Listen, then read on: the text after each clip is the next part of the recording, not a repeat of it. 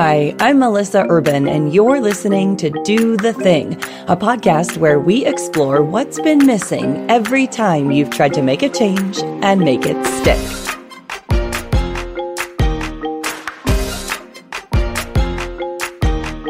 What comes to mind when I say the words gut health? Maybe it's the bloating, stomach pain, or reflux you've been struggling with. Maybe you immediately flash to a shelf full of probiotics at your local health food store, knowing they're important, but not really knowing where to start. It's probably not the insomnia, anxiety, or thyroid issues you've been having, but it should be. Gut health and microbiota are huge buzzwords these days. But what does that really mean? How do you know the status of your gut and what can you do if you suspect it's messed up? I'm going to answer all of that for you today, leaving you with a step by step guide to better gut health. The best part is you don't need a doctor's visit, expensive lab testing, or a boatload of supplements. Today, my guest is my friend, clinical researcher and functional medicine doctor Michael Ruscio. He's also the author of Healthy Gut, Healthy You, my personal gut health Bible. Michael has helped me with some of my gut troubles after traveling and illness got me down. And today he's here to break down the science and practical application of getting your gut healthy. We'll cover what gut health really means, how it gets messed up in the first place, and how issues in the gut can manifest in unexpected ways.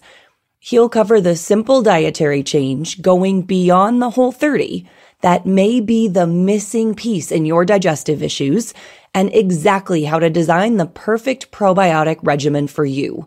There are also a ton of free resources straight from the doctor in today's show notes. If you've been confused about gut health, struggled with health or digestive issues that you haven't been able to resolve even with dietary changes, or are simply looking to improve sleep, energy, mood, and your immune system, this is the only podcast you'll need to listen to. I planned it like that. you're, welcome. Okay, enough talking. This is a really good one. And it's a little bit longer than normal because the info was too good to leave any of it out. So, without further ado, now on to the episode. Hi. Hi. I'm really excited to talk to you today all about gut health. So, I guess officially, I will welcome you to do the thing. Dr. Michael Ruscio, thank you so much for joining us today. Yeah, thank you for having me. All right. So before we begin the podcast, I ask every guest, what's your thing? My thing is helping people to understand how their symptoms, and this includes even non digestive symptoms, could be coming from their gut, and then what steps they can take to treat this underlying cause. I love that. And I also want to let people know that you and I have been really good friends for a really long time. And you've helped me with some of my gut issues in the past. So when I, I wanted to kind of get to, you know, the concept of do the thing is like thinking about what's been missing every time you've tried to make a change. And with a lot of people, I think they feel like they're doing the right things. They're changing their diet. They're eating more vegetables. They're eating lots of salads. They're taking, you know, probiotics and there's something missing in that equation. And I think the information you're going to share today might unlock some action steps for them. I think so. And, and gut health seems to be an area where people turn to the internet and boy, do they get confused. Oh my gosh. High yes. carb, low carb, low fat, gluten free, uh, eat whole grains, oxalates, probiotics, not probiotics, antimicrobial SIBO. Uh, it, it, gets messy. But yes. if you, if you have someone who's, as I have for about 13 years now, doing this every day, you figure out after a while what works, what doesn't work. Of course, that's heavily informed by what the scientific research shows. Then it's not that hard. But if you just start Googling stuff, yeah, you get pretty confused pretty darn quickly. I mean, I get confused, and I'm someone with access to some of the best doctors. I've picked your brain over lunch a million times. I have, you know, access to some of the latest literature, and you're sending me your PubMed studies. Like, I get confused with some of this stuff. So I can't imagine how overwhelming it is for other people. I want to start kind of at the beginning, though. It seems like everyone is talking about gut health these days. What do they mean? When we're talking about gut health? What are we looking for in terms of a healthy gut? That is surprisingly a hard question to answer.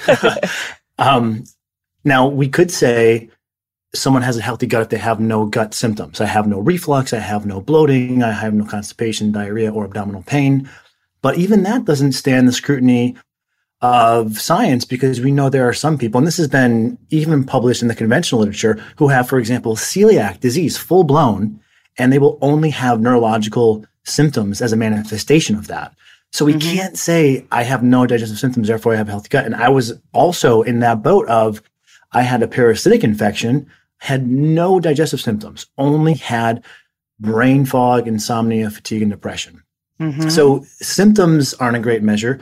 And then there's this test, that test, zonulin for leaky gut or SIBO breath testing. And these all have a degree of merit, but none of them are perfect. And I would argue that they actually harm the consumers more than they help them because they oftentimes paint a picture of things being worse than they are and aren't super clinically informative. So rather, I, I would say, um, regretfully, there's not a good one test that will tell us this, but rather I would say if someone has gone on a whole 30 diet and done a, a huge step forward in terms of getting rid of antigenic and inflammatory foods and they're sleeping and they're exercising and they're still not well, I would look to making some tweaks to optimize your gut health as the next best intervention. Okay. So when you so when you say optimize your gut health, are we really talking about the bacteria in your gut and making sure they're in a healthy balance? You don't have too many of the bad guys and not enough of the good guys. Is that an overly simplistic but still kind of accurate way to look at it? Yes, I would say it's overly simplistic, but still generally tends to hold true. There are other things like the immune system that sometimes needs to be uh, dampened. Um, but yes, uh, one of the things that we'll see as someone improves the health of their gut or even improves the health of their body, because remember, your gut bacteria grow in the environment that is your body. So if mm-hmm. you abuse your body, unhealthy soil, unhealthy bacteria grow. If you treat your body well, then we'll see healthier bacteria grow. And that's also been shown. They, they've done some studies taking sedentary people, tracked their microbiotas with serial repeat samples. And what do you know? The bacteria in their gut actually got healthier once they started exercising. Mm-hmm. Um, so, yes, the bacteria and fungus in your gut play a, a pivotal role in that, not exclusively, but definitely part of the mix. Excellent. And so, how do they get messed up in the first place? You were just talking about the soil we eat uh, through our vegetables and the foods that we grow having an impact. You were talking about exercise having an impact. I know stress has an impact on our gut bacteria. I feel like more things than you could imagine impact our gut. Is that true? This is absolutely true. They, they've even done studies showing that in families that wash their dishes with a sponge, they have different microbiotas than those that use a dishwasher. Uh, so there's many things that, that wow. impact your microbiota. Um, that's overwhelming because now it makes me feel like I have to scrutinize every single action I take. Um, by the way, is a sponge or a dishwasher better? Well, they've shown lower incidences of allergic diseases in those that wash with sponges part of the, the theory is that that is because it allows more bacteria to kind of build up and they're not quite as quote unquote hygienic. Mm-hmm. But we also have to be careful because it may be that more wealthy families are using dishwashers and they also may have more hygienic practices that accompany uh, having more you know economic uh, reach, if you will. So we have to be careful with observational studies. I don't want to attribute it all to the sponges, but that's definitely an observation and a theory that's out there. But that's really interesting because what I from what I understand, to having exposure to too many bad bacteria, like not washing your hands and shaking hands with a bunch of people in a crowd, is problematic. But also being too hygienic is problematic. You know, having that um, sanitizer on in, in every single surface and having everything super squeaky clean and never petting a farm animal is also problematic, right? Yeah, there, there's a balance to be struck there. And it's not an easy balance to strike because the immune system, surprise, surprise, is, is really complicated. But the, the general observation there is, is certainly true that if if we go from the one end in third world countries people often have a high incidence of parasite infections and there's a high infant mortality death rate. And then we go all the way to the other hand where people are slathered in antibacterial soaps from the moment that they're born and they have reduced contact with natural envir- environments like soil and animals, then that's probably going too far. And somewhere in the middle is optimal. It's just trying to figure out exactly where that middle is that's a little bit more challenging. And it's really impossible, isn't it? Like, I'm not going to walk around testing my microbiota and testing my surfaces every single day. I feel like if you can get pretty far into the weeds in terms of, am I doing the right thing for my gut in this moment? And then that can be overwhelming to the point where, you know, you're actually hurting your health versus helping it.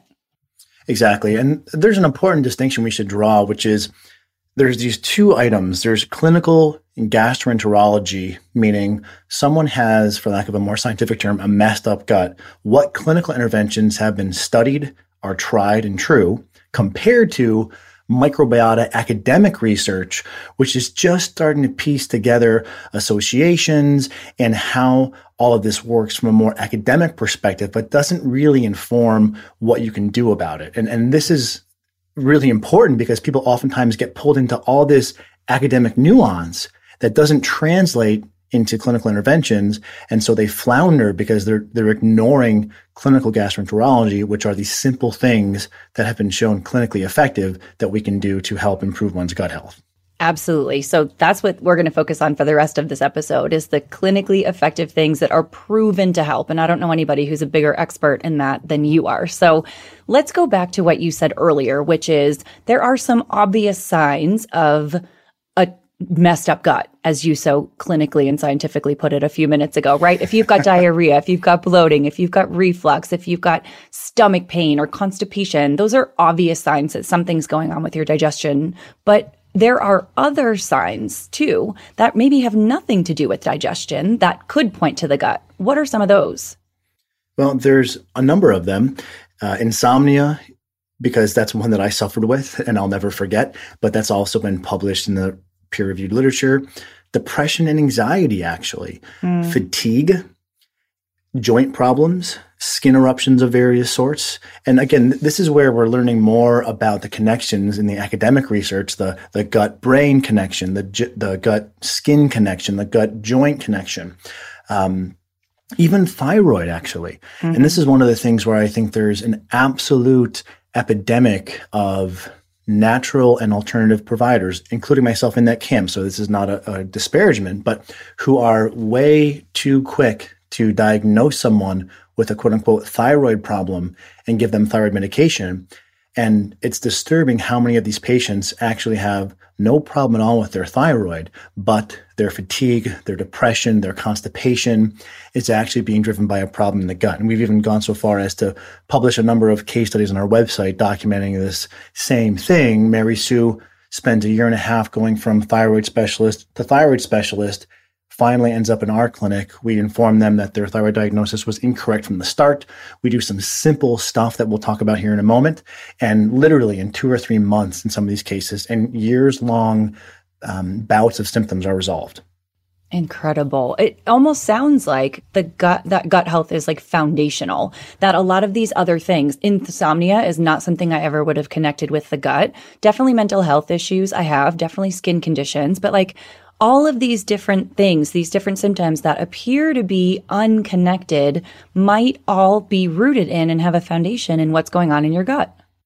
Agreed. And, and that's why I try to bring people back to the recommendation of start with these pillars of diet and lifestyle and then reevaluate. And if you're not where you want to be, then instead of going to heavy metal toxins or mold or thyroid conversion or testosterone, I would first take some time to really focus on trying to optimize your gut health because mm-hmm. you may see again the insomnia and depression you thought was from thyroid actually goes away because it was likely being driven by the gut. Right.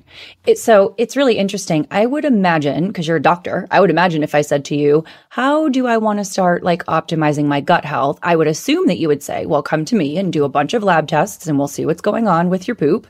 But you have a different approach. And I like your approach. What's your approach? Well, you know, I, I used to order the testing that, that everyone would think a doctor would order. And after years and years, I started saying, Boy, doesn't matter if this test is a little high here or a little low there, or that test shows X or Y. I end up doing a lot of the same stuff. And it turns out that many of the treatments in natural medicine can be administered without needing a test, and that many of the tests that are being used in functional medicine actually have not been scientifically validated. So they're just pretty inferential. And so you can actually get pretty far down the road of gut health interventions you can do on your own without doing any testing. And it's really important to understand this because patients will come in and they'll say, Doc, I'm so sick of this depression, of this joint pain, of this insomnia. I'll do anything. Well, okay. But doing anything doesn't mean that we have to do thousands of dollars of non validated testing to get you well.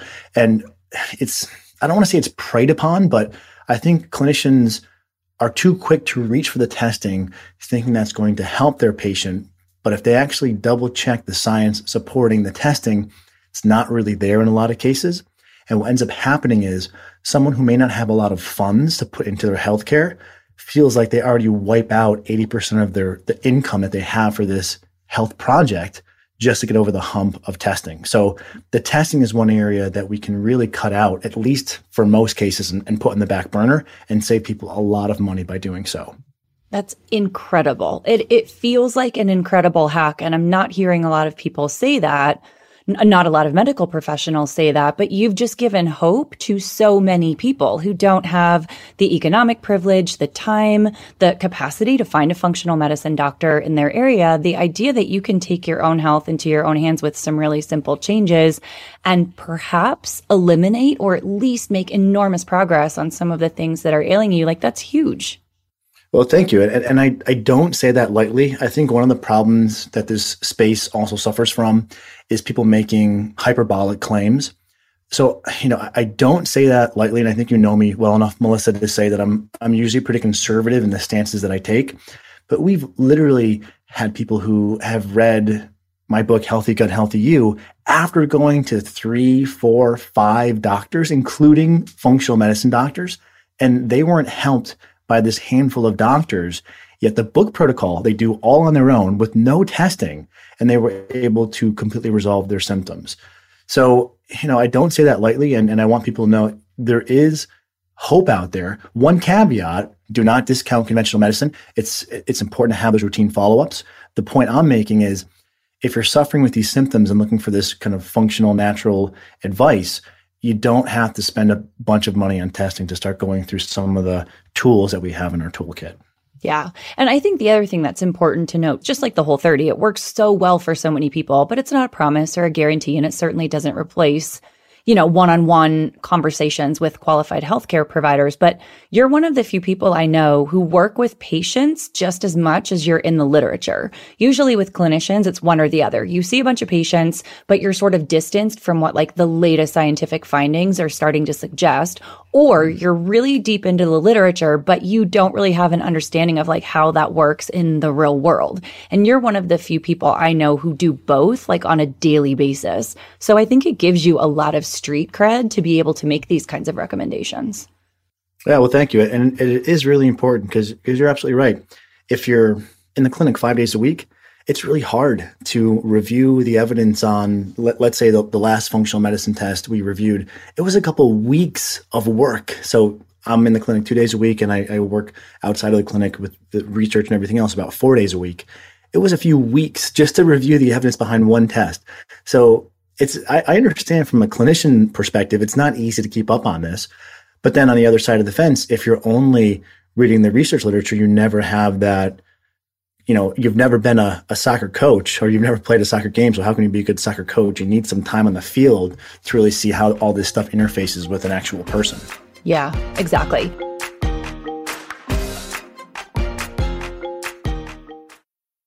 Let's get back to where can the average person start at home? So we're all the way at the beginning. I think I've got some stuff going on with my gut. I've got some of the conditions or some of the symptoms that we've talked about. Where should I start? And I'm assuming it's with your diet. Yes, and and the diet that you advocate for, Melissa, is where I think most people should start. Removing processed foods and foods that are oftentimes either inflammatory or antigenic, just kind of using those terms somewhat loosely. But your gluten, your soy, your processed foods, your dairy, and also reevaluating your relationship with food. And if you're like a therapeutic eater and binging on junk food, that is an amazing place to start. And when someone walks into my clinic and they've never heard of the whole 30 or an elimination diet or a paleo diet, inside my head, I just say, this is going to be easy, right? Because yeah. there's, there's, a huge, you know, huge step right there. Low hanging gonna, fruit. Right, right. Um, but then what do we do for the people who are eating a healthier, non-processed, whole food-based diet? What's maybe a bit paradoxical is that for some people, this seems to inadvertently push them in a direction that may not agree with their gut. Mm. And again, this is going to sound really ironic, but a high intake of fruits and vegetables for some people, especially with sensitive digestion, can actually make them feel worse. Yeah. And they'll come in and they'll say, Oh, like I'm doing all this stuff to feel better. Yet I feel more gassy, more bloated, more abdominal pain. And I absolutely understand that can be very defeating. But there's a somewhat simple answer for a lot of these cases. Oftentimes what's happening underneath the surface is someone is inadvertently eating a high FODMAP, or, or FODMAP is kind of an acronym that just really means prebiotics, the, the compounds in carbohydrates that feed bacteria. And someone will end up going inadvertently on this higher FODMAP intake that flares their gut. And if we can just identify that and have them do kind of a uh, iteration that's more cognizant of selecting fruits and vegetables that are lower FODMAP instead of higher FODMAP, that can literally lead to all those symptoms going away in some cases in one to two weeks. Mm-hmm. So, FODMAPs are fermentable carbohydrates that are found in higher quantities in certain fruits and vegetables. So, when someone goes to do a whole 30 and they all of a sudden start adding more plants to their diet, if they're sensitive to these FODMAPs, their digestion can get worse. So you're saying the answer is to identify those fruits and vegetables that are high in FODMAPs and kind of do an, a little experiment within an experiment where you pull those out of your elimination diet and see if that helps? 100%. It's just another degree of personalization of one's diet. Exactly. And, and what's a little bit counterintuitive is we don't associate broccoli, uh, cabbage, cauliflower, avocado, apples, to being uh, onions, garlic, to being bad for you. And it's not to say that, these are quote unquote bad for you, but for some people, too much of them will definitely flare their gut. So yeah, some of these paradoxically healthy foods, if we can just give them a simple food list and, and we'll send you a list where there's a column of foods to avoid and a column of foods to focus on. Now you can take a diet inventory and try to focus on the foods that are lower on FODMAP. And again, just like you're saying, that one additional degree of personalization in the diet can lead to improvements. So you basically just described half of the whole 30, which is cauliflower and avocado. so if you're all of a sudden eating way more of those and you notice your digestion is worse, what we've done is we've created a low FODMAP version of the whole 30 shopping list. And I created that with you about a year ago based on your research. So you essentially take the whole 30 shopping list. We've crossed out everything that is high FODMAP. It's going to be some vegetables, some fruit, some pantry staples like almond flour. And you eat from this sort of list of low or medium FODMAP foods. And after how long do you think would you start to see improvement in your symptoms? Well, for those who respond quickly, really it could be in a couple days. That would be kind of if you have like this this bell curve distribution. There's going to be some who respond more quickly, others who respond more slowly. I would say give it at least two to three weeks. And if by the second or third week you're not getting a strong indication that you're moving in the right direction, then this probably isn't the right maneuver for you. Got it. And typically, you know, I think the whole 30, if you start an elimination diet or the whole 30, it can affect your digestion in the beginning, just as your body gets used to maybe you're eating bigger meals, maybe you're eating more fruits and vegetables. At what point during your whole 30 are you thinking to yourself, maybe a low FODMAP approach is what's needed right now? Yeah, that's a great question. And it depends a little bit in terms of where they're coming from. Because if they're coming from the SAD, standard American diet, you know, they may have to work through a couple of weeks of, of what is sometimes called, called the low carb flu. Even though they're not necessarily mm. going low carb, they're getting off of a bunch of sugar. And so they're having to kind of um, detox, if you, or, or, or, kind of withdrawal, almost like coming off caffeine. Mm-hmm. Uh, you know, if you're coming off caffeine and you feel a little bit tired and headachy, that doesn't mean something is wrong for the first few days. It's just your body kind of adjusting. So if they're coming from the standard American diet, I would give yourself at least four weeks. If you're coming from already a pretty healthy diet and you're making just a few small tweaks, I'd say two weeks. So for those coming from an already healthy-ish diet, maybe they were doing Mediterranean and now they're going to Whole 30 two weeks. If they're going from no diet plan at all to just something to begin with, because there's more adjustments needing to be made, I'd say by four weeks. Great. And this is something where keeping a food journal can be really, really helpful, such that if you're just logging your meals, so day one of Whole 30 this morning for breakfast diet X, Y, and Z, and you happen to notice that your symptoms correlate with, say, days where you have a meal that has a lot of garlic or days where you're eating a ton of cauliflower rice, that can also inform you as to whether foods are working for you or not.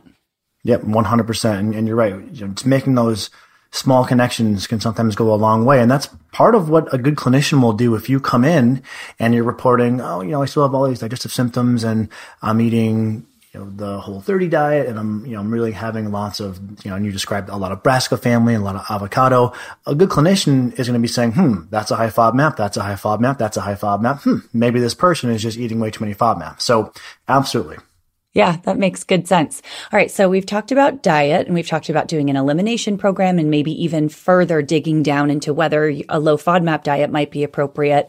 Let's talk about probiotics because I feel like gut health is synonymous these days with the promotion of probiotics. And yet the world of probiotics is so complicated. Can you make it simple for us? Yes, and I'm, I'm, I'm glad we're touching on the topic of probiotics because there is so much confusion about probiotics almost hair pullingly so.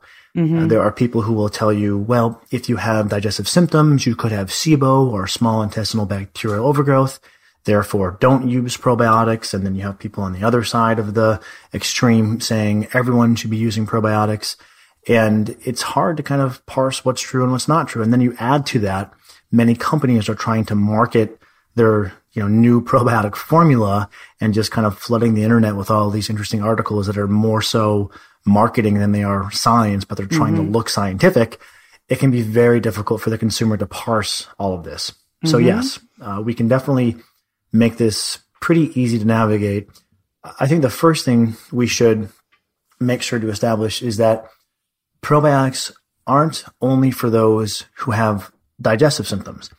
Um, we, you know, we should definitely mention that there have now been I believe, eight clinical trials summarized in, in two meta-analyses. And a meta-analysis is just a, a, summary of the clinical trials, finding that probiotics can improve either depression or anxiety. Mm-hmm. A few exciting early studies showing that they can improve insomnia.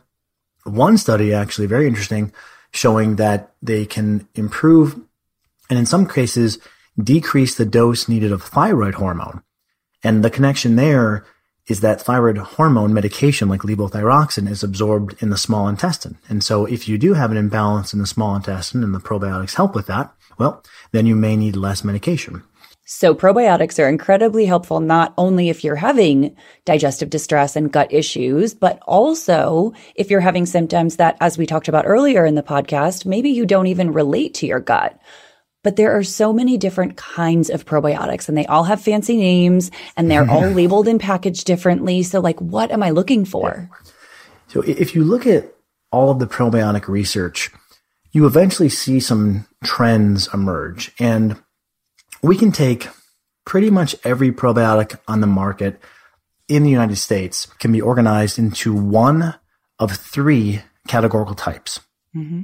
Category one is a blend of different strains that are either lactobacillus or bifidobacterium. So you look in the back of the label.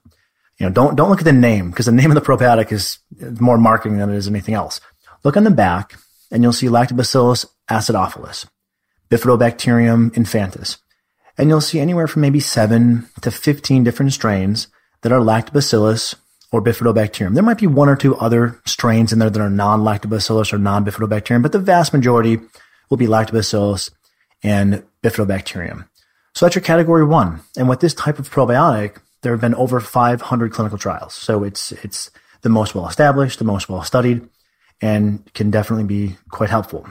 Now, category two is actually not a bacteria, it's a fungus, Saccharomyces boulardii. And if you look on the back of the label, there will be just Saccharomyces boulardii. And there's been just over 100 clinical trials with Saccharomyces boulardii. And then category three, this is kind of the new kid on the block getting more attention lately, especially in the paleo community, because it's a soil based probiotic. And the theory with this probiotic is it supplies these strains of bacteria that we would be contacting if we had better contact with dirt, farm animals. And so on the label here, you'll see various bacillus strains. Bacillus with a B, subtilis, bacillus coagulans, bacillus um, licheniformis. So why this is helpful is because any probiotic can really be categorized into one of these three categories. How this can empower and liberate the user is understanding that you don't have to keep trying probiotic name to probiotic name, right? What will happen with some people, they'll try one probiotic and maybe they don't see much of a benefit. So then they try mm-hmm. another and then try another. They don't realize that those three that they tried were all just different iterations of category one. So they mm-hmm. kept trying the same thing, but because they didn't understand the categorization system, they were kind of spinning their wheels. So when we understand the three categories, we can make one other connection. And this is more so my clinical observation. This hasn't been published yet. I think at some point this will probably make its way into the published literature. But if you picture a stool, like, like a chair, like the kind you would sit on, one leg of a stool or a one legged stool could be akin to using one probiotic. Okay, a one legged stool kind of supports you in balance, but it's wobbly. Mm-hmm. If we had a three legged stool, aka these three different categories of probiotics we were using at the same time, that's a three legged stool that's much more conducive to balance. A one probiotic protocol, yeah, it supports balance, but if we can use all three at the same time, that seems to be more conducive to supporting balance in the microbiota ecosystem in your gut. And I know that from reading your book. So, you know, I actually use the probiotics from your Healthy Gut, Healthy You protocol, and I use one of each, all three, and it makes it very, very easy. So I've got my three legged support, hmm. and I know exactly what I'm getting because you've kind of curated it for me. Yeah. And, and, you know, it's not to say that one probiotic may not get you there, but I, I think what happens with a fair number of people is they use one probiotic and they, they get a little bump but they're always saying, eh, you know, I, I, still feel like something's a little off. And, and we actually just published a case study with uh, with this uh, lady named Phyllis because she was on a whole 30 diet for a while. Then she went to low FODMAP and she got a little bump from low FODMAP. And then she was on kind of the probiotic merry-go-round, one, then another, then another. All we did when she came into my office was put her on all three probiotics at the same time and 30 days later, her year and a half of non-responsive symptoms were gone. So this definitely can pay you know, fairly robust dividends if we get all three of these supports in place at the same time. That sounds incredible. How long after beginning? So this is kind of the thing about probiotics, right? It's not like you take them one day and then it doesn't work like Advil where all of a sudden you feel better an hour later. After how long should you expect to be seeing a positive trend when you start a probiotic regimen? Yeah, great question. The, the, the same trajectory that we outlined with the low FODMAP diet essentially applies here. Those people who respond quickly may notice improvements within two or three days, but I would give yourself two or three weeks to be able to assess benefit. And there's another detail here that's really important, which is you're not necessarily looking for 100% improvements by week two or three, but rather you're looking for, okay, I can clearly notice an improvement. Now that improvement might be 30%, but you want to clear that first reevaluation hurdle at two to three weeks. And if you are improving, ride the wave until you peak. And you may notice it takes you two months to hit your maximum improvement and finally plateau. So evaluation window one is two to three weeks. Maintain what you're doing there with the three probiotics at the same time until you've hit a peak level of improvement and then reevaluate. Now, if you reevaluate and you're 80 to 90% improved, I would just give your body time because if you're that close to your goal, oftentimes just a little bit of time and you get the rest of the way there. Because there, there is a little bit of a law of diminishing returns where the farther you go, the less rapidly you realize improvements. But if you plateau around 50, 60%, you know, then you may want to consider layering in another type of support.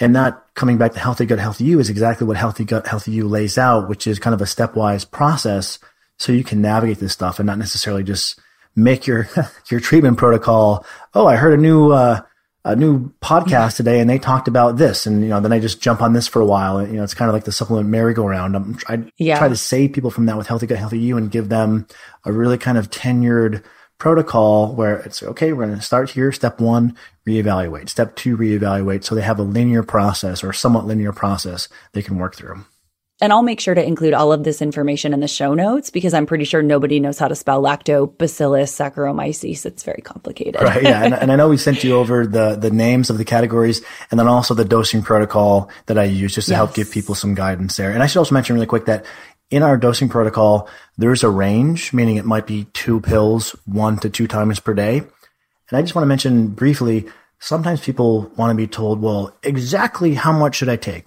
Well, it turns out that in the studies, there's been a range that have been shown to be effective. So hopefully I can kind of preempt this and help people to look at this in an empowering way, meaning there's a range. So we don't have to be anal about a specific range, but rather, okay, if you're trying to be on a budget, go with the lower end of the range. Or if you're trying to go gung ho, you can go to the top end of the range. But the good news is there's a little bit of flexibility in the approach. So we don't have to be oh my god, I you know I missed my second dose today. Is that you know am I going to ruin the protocol? Mm-hmm. No, there's a range as long as we're in the ballpark. That's okay, and just keep sticking with the general process.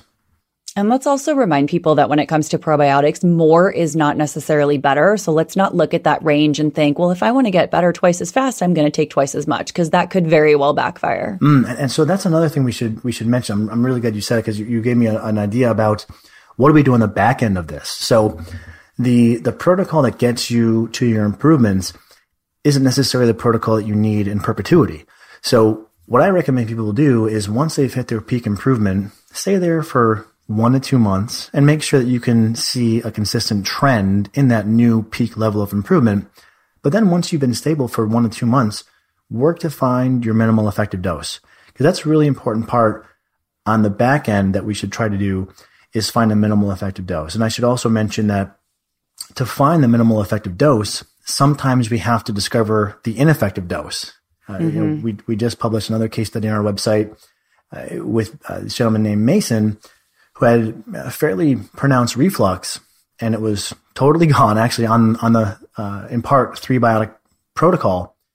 And at his follow up a month later, while he was doing his kind of weaning to find his maintenance plan, he, he his follow up, he said, "Yeah, you know, I was at 100% last time we spoke, but now I feel like I'm at 90%. My reflux coming back a little bit." And I said, "Well, how did the weaning down on the probiotics go?" He said, "Well, good. I, have been off all of them for 30 days."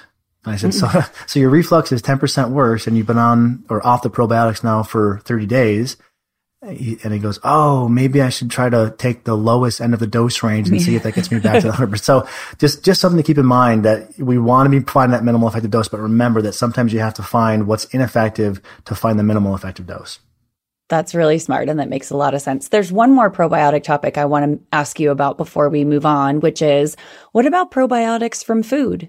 We talked about probiotics in terms of the capsules and the three different strains, but where do probiotics from food like sauerkraut or kimchi come from? Like how where do they fit in? Yeah, great question. And this is one I had never really drilled down in, into a comparison on this, but I, I, recently wrote an article on probiotics, and I, I, me and my team created, uh, sorry, my team and I, um, created a table looking at a few different foods and taking let's say sauerkraut, yogurt, kefir, and we looked at how many probiotics are in a serving of that as compared to how many probiotics are in a serving of a probiotic. And if you look at sauerkraut as an example, and we'll send you a table, Melissa, if, if your audience wants to look at this, but sauerkraut has about 3 billion CFU or colony forming units per serving. Mm-hmm. Now, for the probiotic that I use, lactobifido blend probiotic, that's that's the category one. Mm-hmm. That's about equivalent to one eighth of one capsule. Right. So sauerkraut's a good start. Yogurt, same kind of thing, 2.5 billion CFU. That's equivalent to about one tenth of one capsule. Right. Um, and so I think fermented and probiotic rich foods are a great place to start and definitely something people should bring into their diets. Yes. But if your gut's fairly in balance and you're really trying to get over that hump, that's when a, at least a term on a probiotic may supply a more clinically sufficient dose to get you back to balance. Excellent. I read that article actually, and I had no idea, I guess, about the disparity between how much you're getting from food and how much you're getting from pills. So I'm going to keep eating my sauerkraut and my kefir, but I'm not going to expect it to take the place of my probiotic regimen. That's kind of what you're saying, right? Yep. And it comes back to kind of that hierarchy that we've been developing throughout the call. Mm-hmm. Start with diet, and that diet would include fermented foods. But then if things don't help from there, you can consider going from the whole 30 diet, including your kefirs and your kimchis and your kombuchas. And then you can potentially tweak to a FODMAP restriction. And then finally consider bringing in a clinical probiotic and trying all three of those categories together at once. I think that's perfect. So we'll make sure to include all of that in the show notes so people can get started on their own. All right, Michael, there's one more kind of strategy I want to talk about because it worked really well for me a few years ago, actually many years ago, because it was before I knew you and I could call you for help. I had come back from a trip and there was something I ate during this trip and my gut was a mess. It was like ruining my life. I had to be in the bathroom like every five minutes. And in an act of desperation, I just kind of stopped eating for a couple days. I drank water. I think I drank broth. I drank herbal tea, but I was just so unhappy that I just thought I'm just going to give my gut a break. And I got better. Is that an actual medically proven strategy? This kind of fasting? yes, uh, it is. Fa- fasting and I, I, think we're kind of in this renaissance of fasting right now where more and more research is being published showing the utility of fasting and more people are experimenting with either time restricted feeding or intermittent fasting. And that includes, you know, a, a, a handful of studies only at this point, but definitely some research showing that fasting can be helpful. One of the things that I often recommend for people is kind of this liquid fast, meaning it's not a, a true water fast. Uh, but what we can do is administer a complete meal replacement. So you have carbs, proteins, fats, and vitamins that's also pre-digested. Mm-hmm. So nothing kind of that sounds kind of gross. No offense. yeah, so it's not not as bad as it actually sounds. Yeah, it's not like a, a mother bird regurgitating to her chicks. Um, but because because the protein, carbs, and fats are pre-digested, your gut doesn't have to do any work to absorb them. And so if you are inflamed and if those bacteria are maybe overgrown, the, the pre-digested and hypoallergenic kind of super clean liquid meal replacement can allow someone to essentially just sip on a shake throughout the day still get their nutrients, not feel like they get the the fatigue and, and some of the challenge that can be associated with fasting, but this can give the gut a break from having to work, kind of like if you sprained your ankle, you have to take a few days off of running. Mm-hmm. So if your gut's super inflamed, as you learned, a few days off from eating can actually really be like hitting the reset button yeah. and letting all the inflammation quell. Um, and because these formulas are dairy free and soy free and, and um, gluten free, it also gives your body a break from the allergens yeah. and can help to starve fungal and bacterial overgrowth. And these can be really powerful. Um, even looking at children, sadly, with inflammatory bowel disease, one two year study found that kids that replaced one to two meals per day who had inflammatory bowel disease with one of these shakes compared to kids who didn't, the kids who did actually had better growth probably because their guts were healthier and they were better absorbing nutrients. Wow. Um, so anywhere from one to four days on either exclusive or mostly liquid nutrition, just sip on these shakes all day, then maybe you have no meal or maybe a small dinner. And that can be very helpful in just resetting the gut, calming things down, and getting you past this kind of flare or irritation period that you might be in. Yeah. And it's so I just do want to point out it's very, very different than fasting, people who fast intermittent fast for weight loss or people who are fasting. Like this is a very um, specific protocol designed to help in cases of like severe gut issues or when you've been doing all the other right things and you still find that you're having these issues. So it's different than a general conversation about intermittent fasting. It's just another option. Um, and for some people, just like you said, the best approach seems to be taking a short term off of food. It's just with these, what are known as elemental diets, the, these liquid diets. So let's say, let's say you were using something like this, but it had gluten and casein in it. Yeah. And you go, oh, I'm doing this liquid diet, but why do I feel worse? Well, hmm, you know, that might be why. So this is something that's constructed to kind of really be the best of, of both worlds. You get some of the benefits of fasting, but you also don't go hypocaloric. And that tends to make it a lot easier for people. Perfect.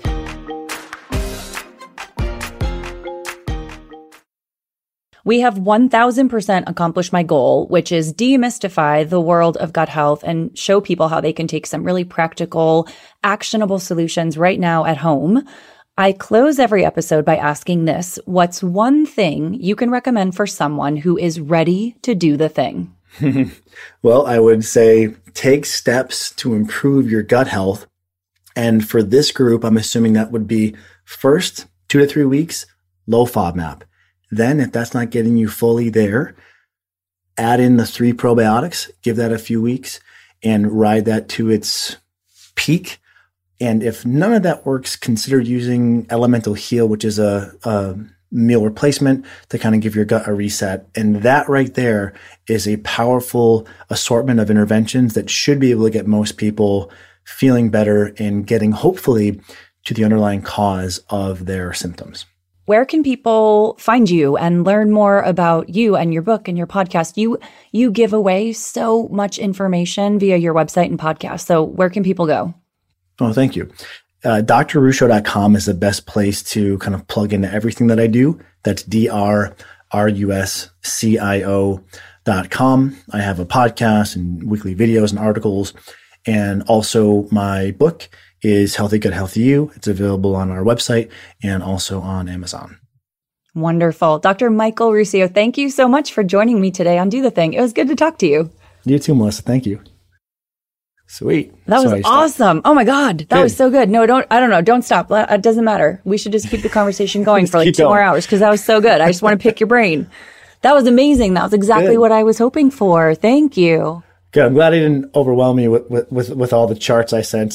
I think I sent oh you a little oh too much information. I was like, I'm going to have to contain his big old brain in like a little box to make sure that we keep this like really practical and actionable. But that's one of the things that you do best is you take all this sciency stuff and you make it really like translatable. So you did awesome. awesome. Perfect. It was perfect. Well, thank you. Thanks for joining me today on Do the Thing. You can continue the conversation with me at Melissa Yu on Instagram and visit whole30.com slash podcast for today's show notes and bonus content. If you have a question for Dear Melissa or a topic idea for the show, leave me a voicemail at 321 209 1480.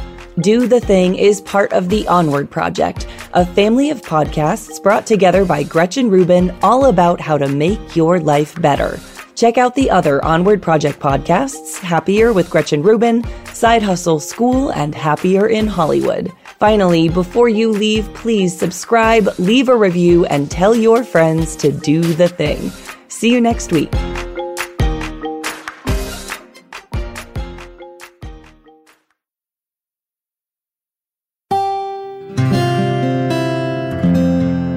From the Onward Project.